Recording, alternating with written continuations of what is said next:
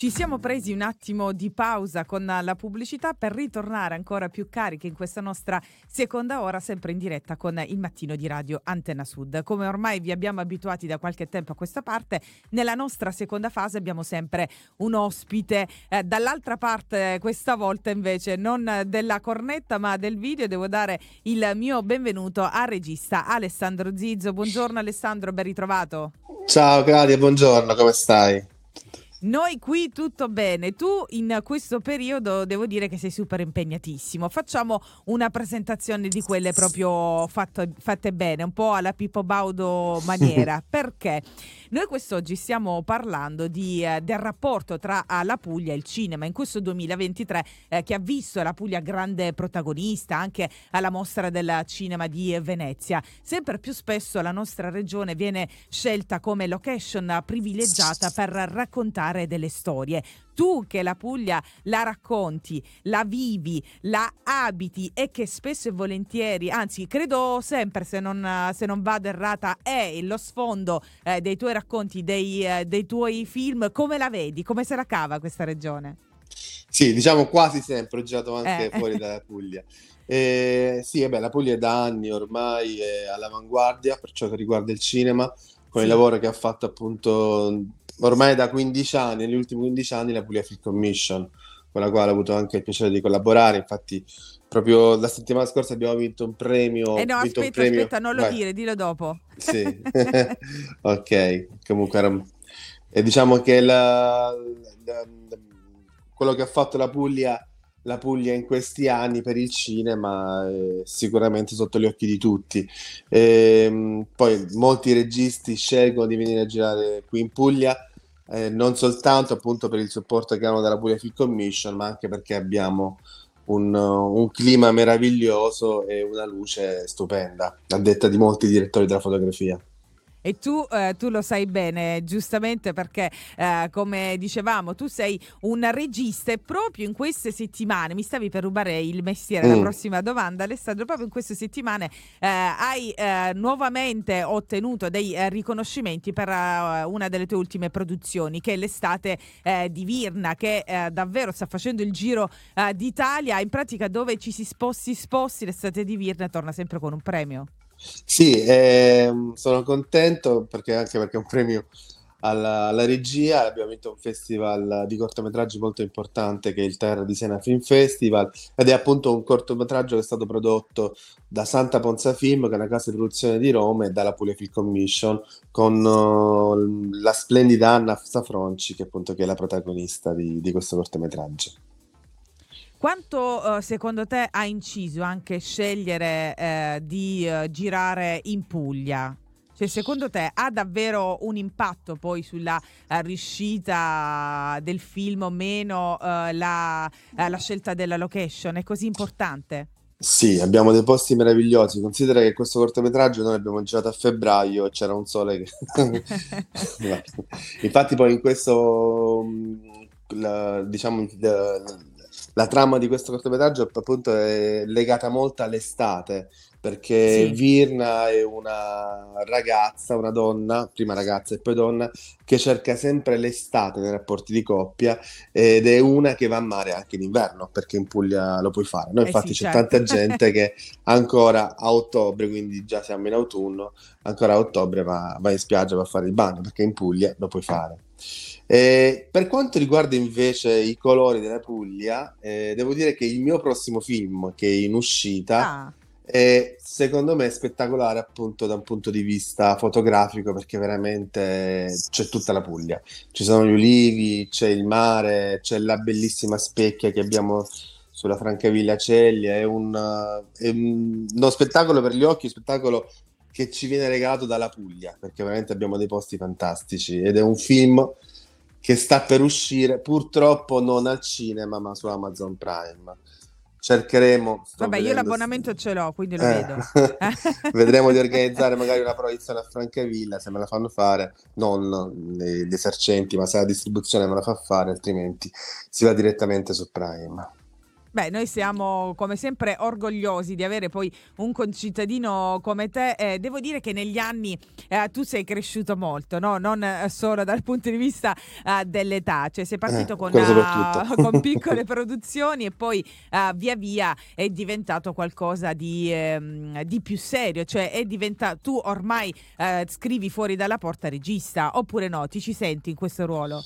Ma io ho il doppio ruolo perché faccio, sono regista e sceneggiatore, ma sono anche un docente, quindi ho un rapporto con gli studenti, con gli alunni, quindi mi piace anche questo doppio ruolo perché amo anche il mondo della scuola. E quindi sì, mi sento, diciamo, mezzo regista e mezzo docente, dai, facciamo così. Eh Beh, eh, ci, ci sta comunque, ma i, i tuoi ragazzi cosa ne pensano poi dei, dei tuoi film? Li obblighi a vederli?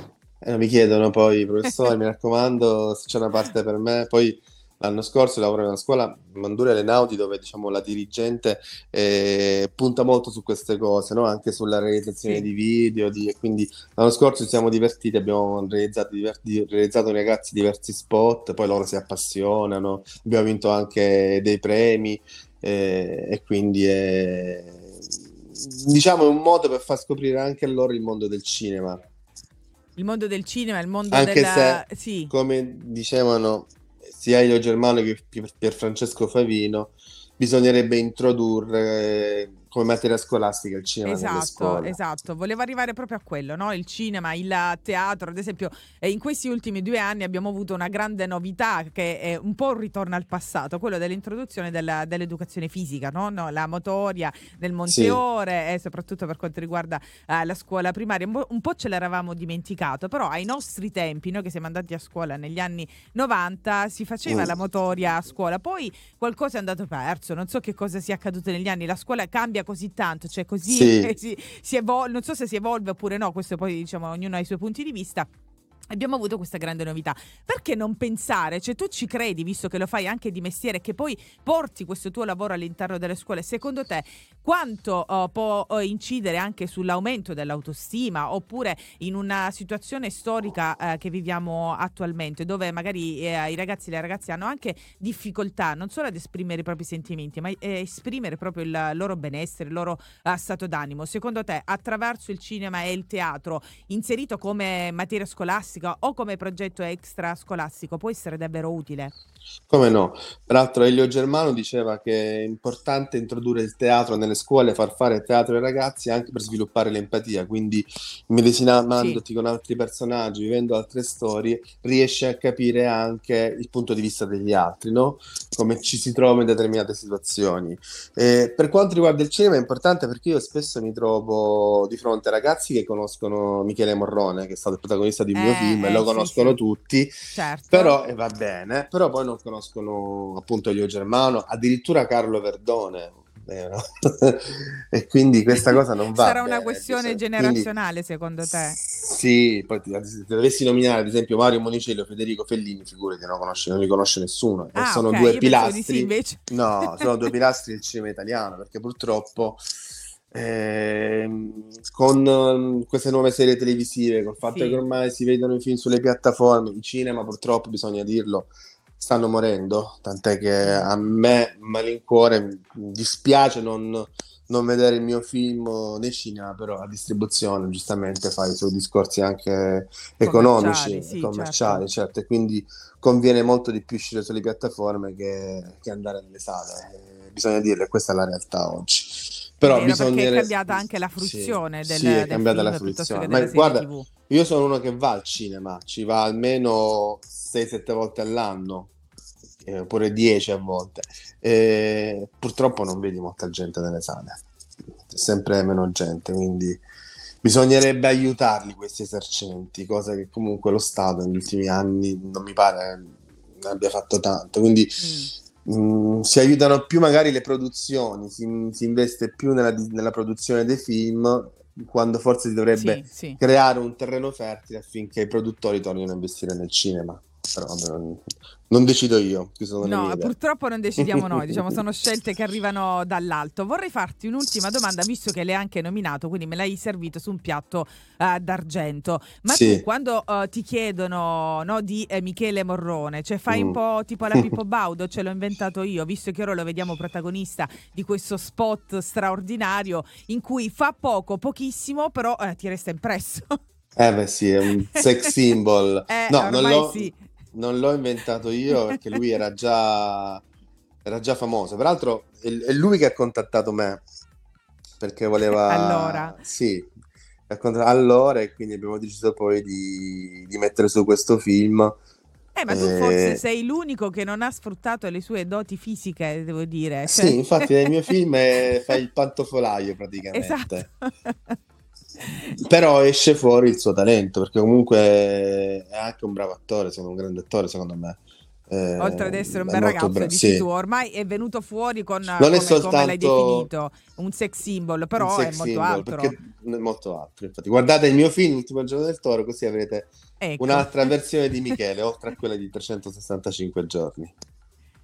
Esatto, e anche oltre quello della, diciamo, della, dello spot che sicuramente sì, ha un altro sì. punto di vista, però gli ha dato la possibilità di eh, lavorare con Katy Perry, che non è mica uh, eh, mi sa che, che la, tutti i giorni. Che la regia di quello spot è di Paolo Sorrentino, se non ricordo. Sì, mi disse doveva fare uno spot con Sorrentino. Quindi... Restiamo comunque in casa, uh, parliamo cioè. sempre di uh, cinema italiano. Io Alessandro ti ringrazio mi, molto per essere stato con noi questa mattina, per averci anche raccontato il tuo punto di vista, oltre che le tue esperienze per aver anche in maniera giocosa chiacchierato su un tema che può essere anche complicato da gestire che è la scuola, il teatro, però questo fa anche capire la tua grande passione per il tuo mestiere, sia quello dell'insegnante sia quello del regista. Grazie mille buona giornata. Grazie, l'ultima cosa mi raccomando sì. tra uscirà penso tra novembre e dicembre su Amazon Prime Cani Randaggi, quindi cercatelo e guardatelo. Okay. Noi, eh, ma torneremo a parlarne, questo ormai eh, ci facciamo un bel nodo al fazzoletto.